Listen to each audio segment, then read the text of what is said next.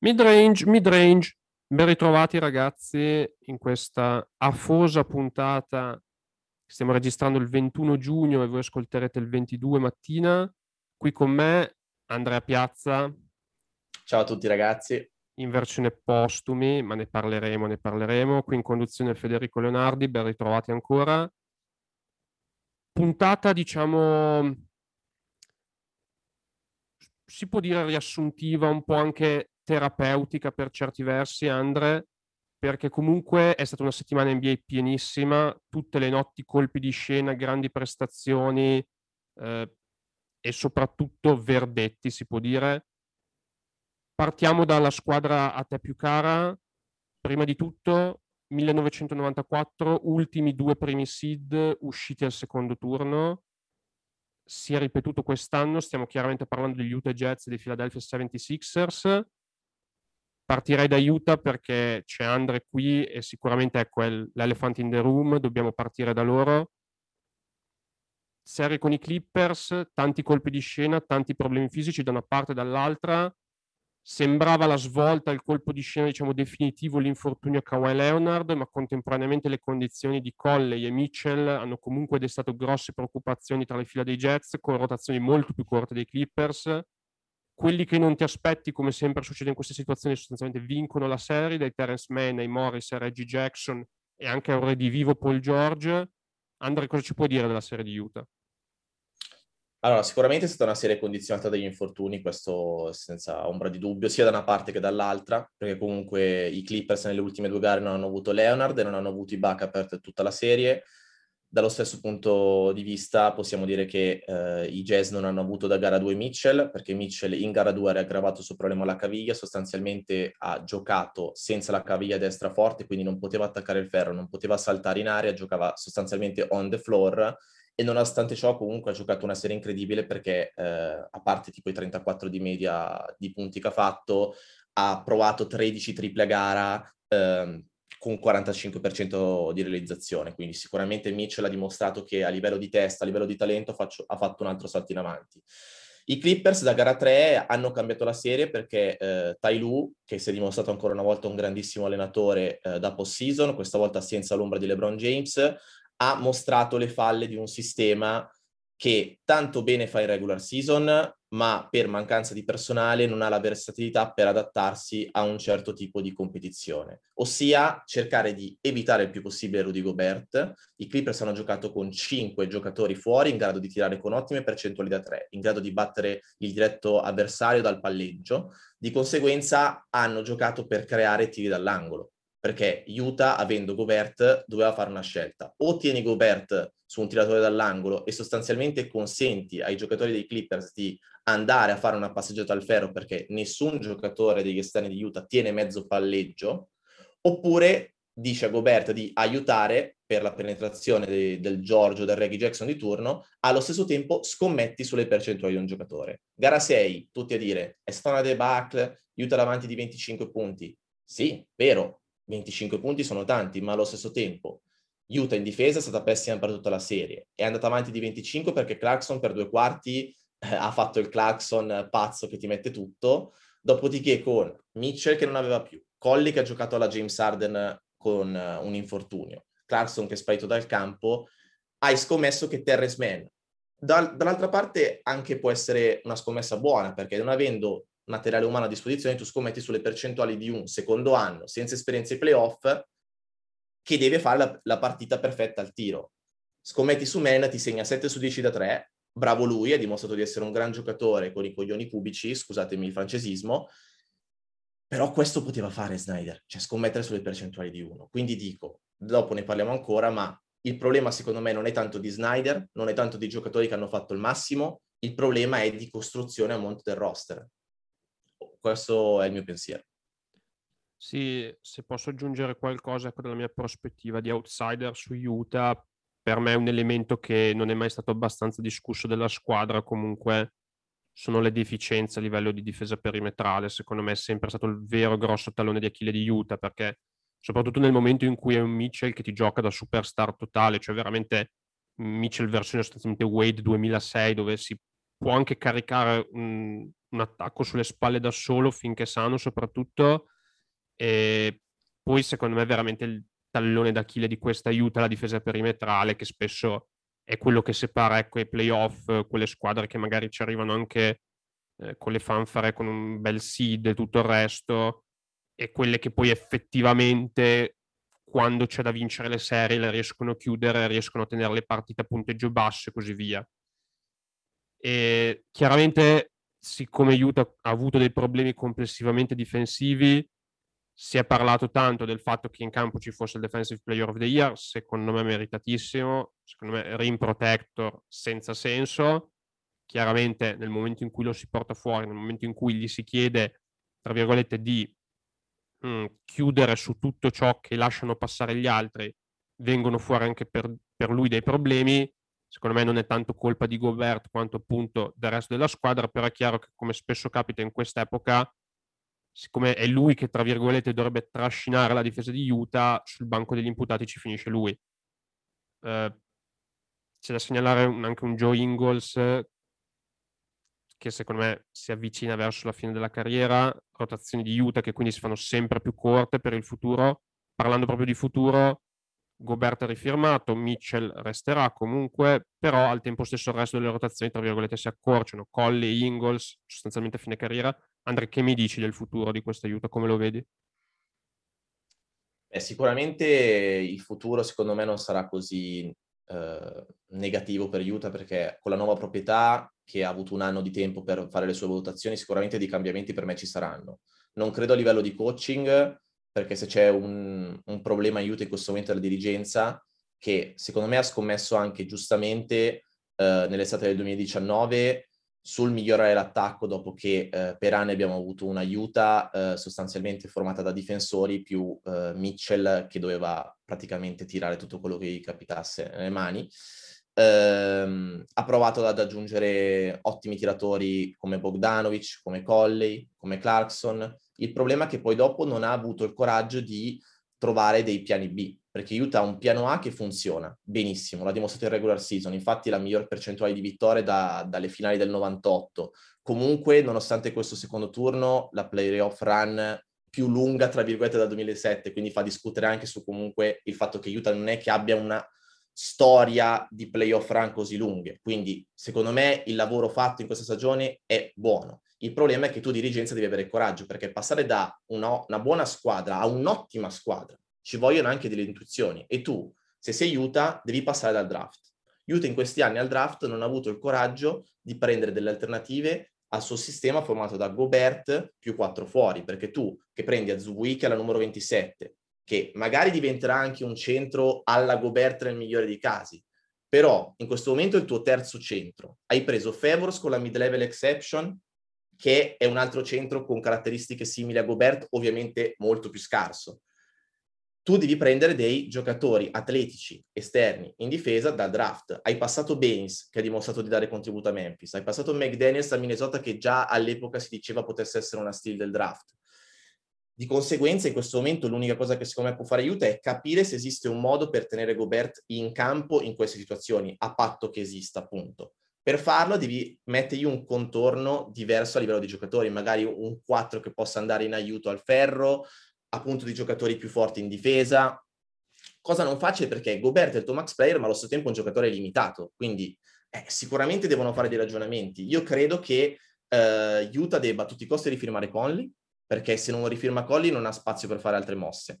E Colli ha fatto capire la sua importanza a Utah perché con Colli out la creazione di Utah sostanzialmente si è ridotta a Mitchell, perché Bojan e Ingles appunto non hanno la, la capacità di attaccare l'uomo dal palleggio, eccetera. Rifirmi Colley, cerchi di piazzare secondo me uno tra Bogdanovic e Clarkson per un profilo di difensore moderno, perché comunque eh, non è facile arrivare ai 3D, ma, ma devi provarci in qualche modo. Quindi comunque futuro secondo me positivo perché se hai Mitchell in, a roster qualcosa secondo me tiri fuori. Ecco.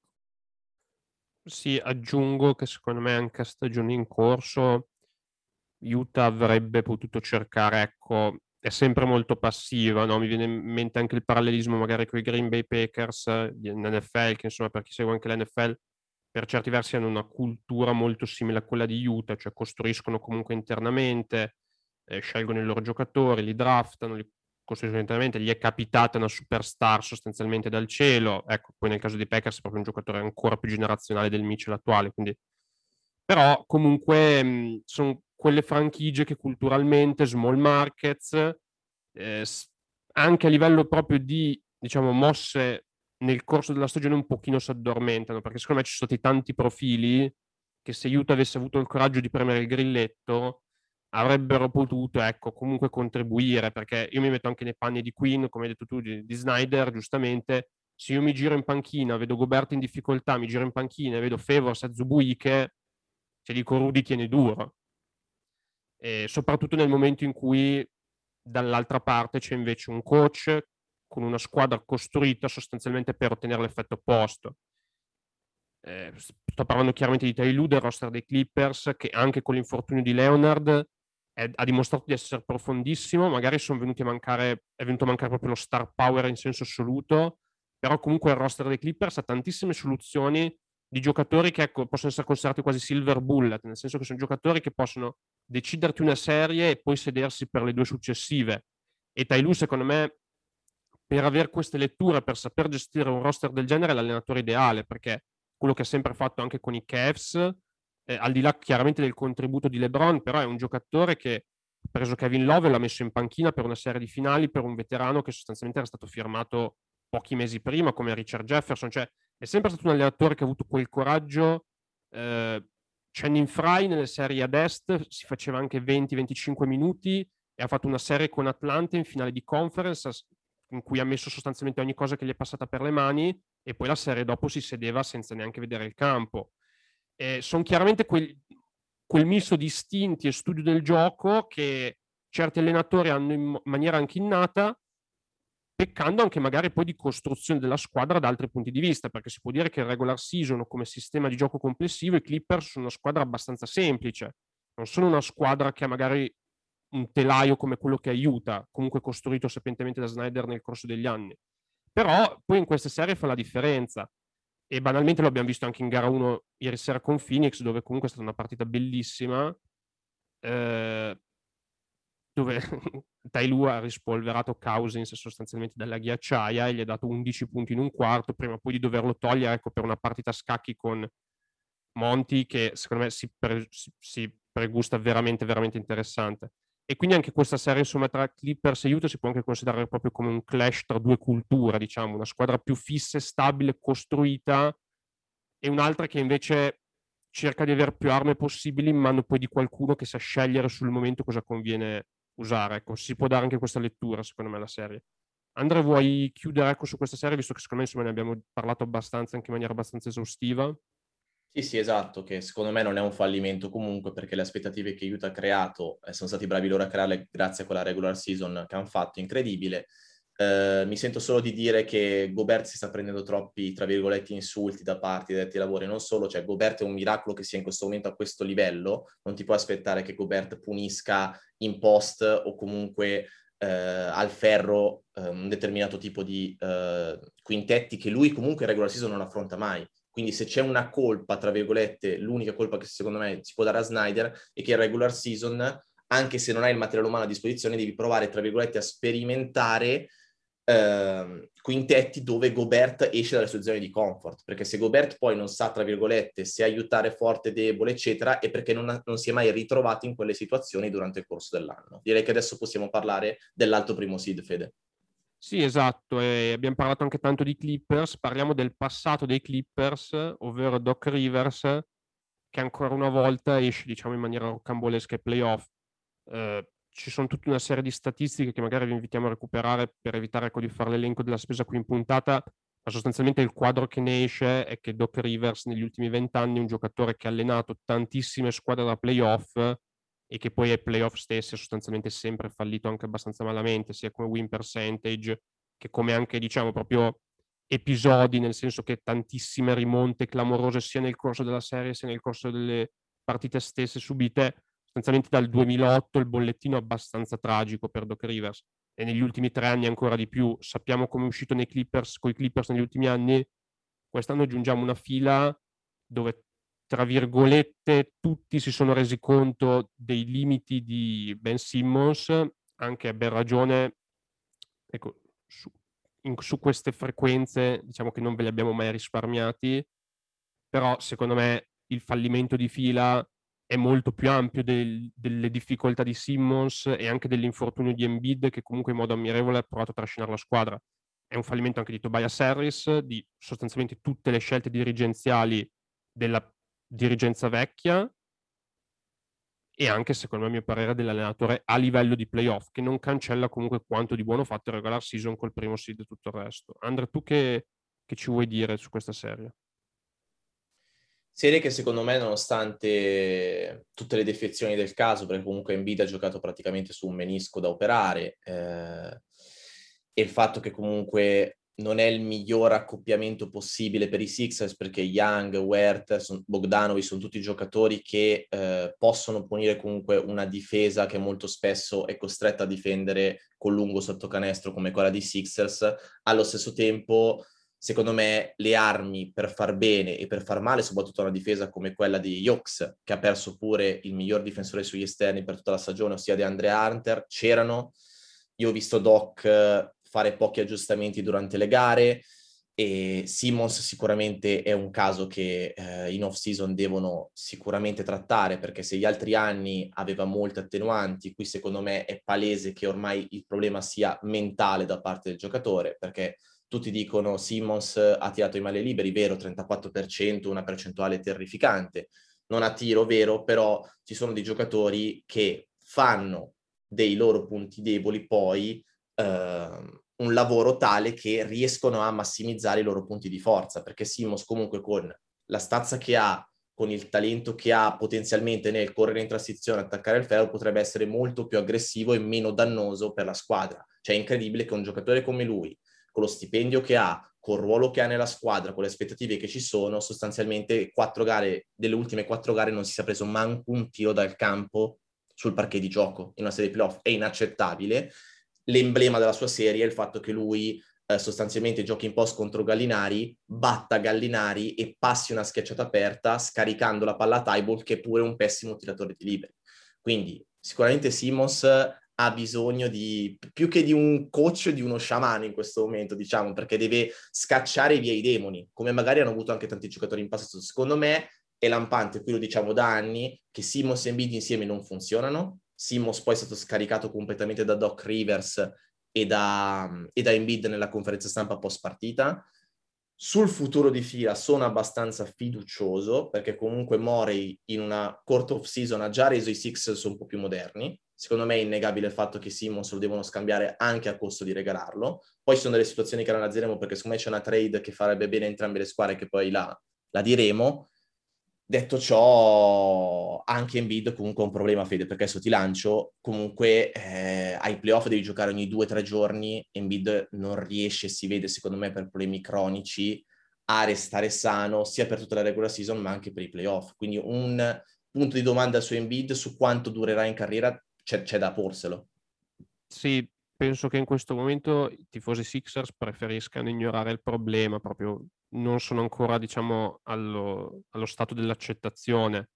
Certo che fa malissimo pensare che Fila sostanzialmente abbia scelto due giocatori, due giocatori dell'epoca moderna, secondo me, con problemi mentali più incredibili e anche più da studiare, cioè proprio come case study per psicologia sportiva, come Simons e Fulz, e un altro che invece è sostanzialmente perfetto in tutto, però non riesce a stare, in, cioè per il ruolo chiaramente, però non riesce a stare sano. E, e poi secondo me si sommano comunque le scelte dirigenziali perché comunque ci sono vari aneddoti eh, su Simmons, su per esempio Brett Brown che va a parlare con la famiglia per supplicare a convincerlo ad allenarsi sul tiro, Embiid che conferma nelle interviste che comunque Ben Simmons fa fatica ad allenarsi a tirare perché mentalmente proprio per lui è faticosa l'idea e così via, che sono tutti elementi che chiaramente dicono qualcosa sul giocatore, ma nel momento in cui tu come società, come front office, ne sei a conoscenza, ne sei consapevole, cioè, secondo me si può scusare un front office che sbaglia la valutazione di un giocatore esterno, che nel caso di fila può essere per esempio Tobias Harris, a cui è dato sostanzialmente 35-36 milioni all'anno. Quello tra virgolette, ancora scusabile. Quello che secondo me un front office nello sport moderno non si può permettere è sbagliare l'autovalutazione. Cioè il giocatore che tu hai in casa non puoi dare un max a un giocatore che sai che problemi ha, che sai che limiti ha e che te li ha dimostrati da, sostanzialmente quando è entrato nella Lega. Perché dal primo anno Simmons è quel giocatore lì con i punti di domanda che si continuano ad aggiungere e palesemente lui anche ne soffre come pressione. Perché io sono convinto che al primo anno, con l'hype da Rookie of the Year, con tutti che dicevano si crescerà, si diventerà la stella, banalmente questa serie non l'avrebbe giocata così spaventato. Perché avrebbe avuto delle attenuanti, perché nessuno gli avrebbe messo la croce addosso al primo o al secondo anno. Adesso che man mano la pressione continua a salire, lui continua a farsi più piccolo. Il problema è che il contratto ormai gliel'è dato. Cioè l'anno prossimo, comunque, cioè, per i prossimi anni, fila 100 milioni impegnati tra Embiid, Harris e Simmons. Fortunatamente hanno comunque il contratto di Seth Curry, che è, tra virgolette, un gioiellino nell'NBA moderna, e poi ci sono i rookie sostanzialmente sotto contratto. Il resto del roster è da costruire, Mori comunque sono d'accordo che si è mosso benissimo, il discorso che secondo me ha ereditato una serie di disastri che anche un general manager capace, tra virgolette, un po' le manette.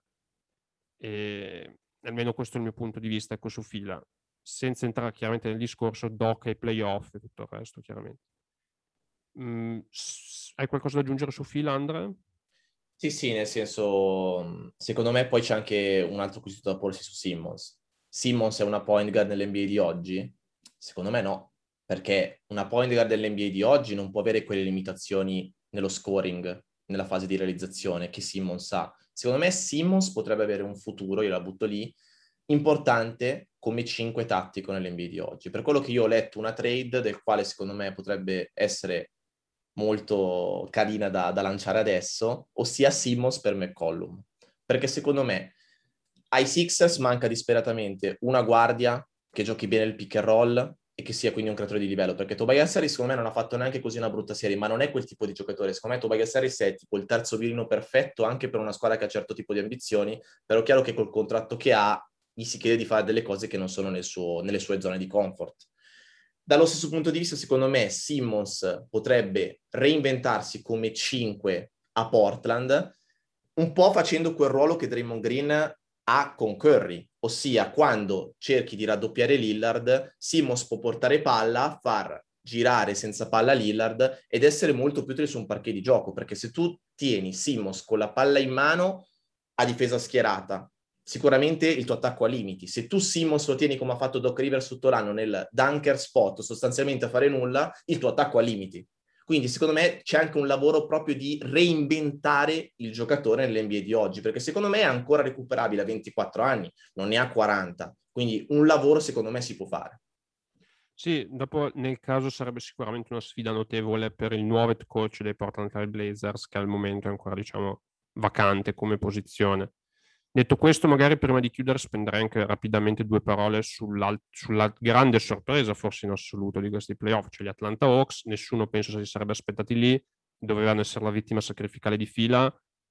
Coach Macmillan, insieme a Tailu e Monty Williams, sono secondo me i grandi vincitori di questi playoff perché hanno veramente trascinato lì le loro squadre, diciamo, contro molte aspettative e secondo me sono stati anche ingiustamente giudi- giudicati in passato per quelle sono le capacità di allenatore, cioè sono emerse delle capacità molto molto importanti. Macmillan veniva considerato un eterno incompiuto ai playoff con Indiana che poi si è visto come è andata dopo di lui. Ecco. Eh, Atlanta Hawks comunque del nostro Danilo Gallinari che ha fatto una serie secondo me molto importante soprattutto dal punto di vista di leadership, soprattutto dal punto di vista umano, oltre che in campo chiaramente, però ecco una dimensione che secondo me a Danilo non è mai stata... Mh, di cui non è mai stata parlata. Ecco. Invece, secondo me, ha scelto quel ruolo lì ad Atlanta anche per avere quella dimensione lì nello spogliatoio. E chiaramente Trae Young, re dello show, però gara 7 in cui Trae Young ha avuto grosse difficoltà al tiro, Atlanta comunque è emerso. C'è una squadra che è molto più che Trae Young, che chiaramente è il fulcro, però Werther ha fatto pagare Seth Curry, che comunque è stato uno dei migliori giocatori di filo offensivamente nella serie. Capelà Collins hanno dato comunque energia, punti eh, sugli assist di Trae Young, chiaramente possono segnare di tutto e quindi secondo me que- questa squadra comunque è interessante. non la reputo una squadra per arrivare fino in fondo, chiaramente secondo me con i Bucks avranno un pochino di risveglio, però ecco, chi se li sarebbe aspettati dopo l'inizio che hanno avuto alle finali di conference? Che NBA ragazzi, veramente spettacolare, cioè chiunque secondo me vinca il titolo quest'anno è un successo anche per gli appassionati che di solito vedono sempre le stesse squadre magari arrivare alle finals, ma quest'anno tutto può succedere, vuoi per gli infortuni, ma vuoi anche per la struttura della stagione così pazza e così bella ai playoff. Sì, veramente incredibile. E detto questo, oggi ci siamo un pochino allungati, però insomma è stata una settimana veramente densa, un weekend incredibile e quindi ci sembrava ecco, doveroso anche rendere omaggio a tutto lo spettacolo che abbiamo visto con una puntata diciamo un pochino più lunga del solito. Detto questo vi ringraziamo per essere stati con noi, vi salutiamo e ci sentiamo alla prossima venerdì mattina come sempre sulle frequenze di midrange. Ciao ciao! Lucky Land Casino asking people what's the weirdest place you've gotten lucky? Lucky? In line at the deli, I guess. Aha, in my dentist's office. More than once, actually. Do I have to say? Yes, you do. In the car before my kids' PTA meeting. Really? Yes. Excuse me, what's the weirdest place you've gotten lucky? I never win and tell. Well, there you have it. You can get lucky anywhere playing at LuckyLandSlots.com. Play for free right now. Are you feeling lucky? No purchase necessary. Void where prohibited by law. 18 plus. Terms and conditions apply. See website for details.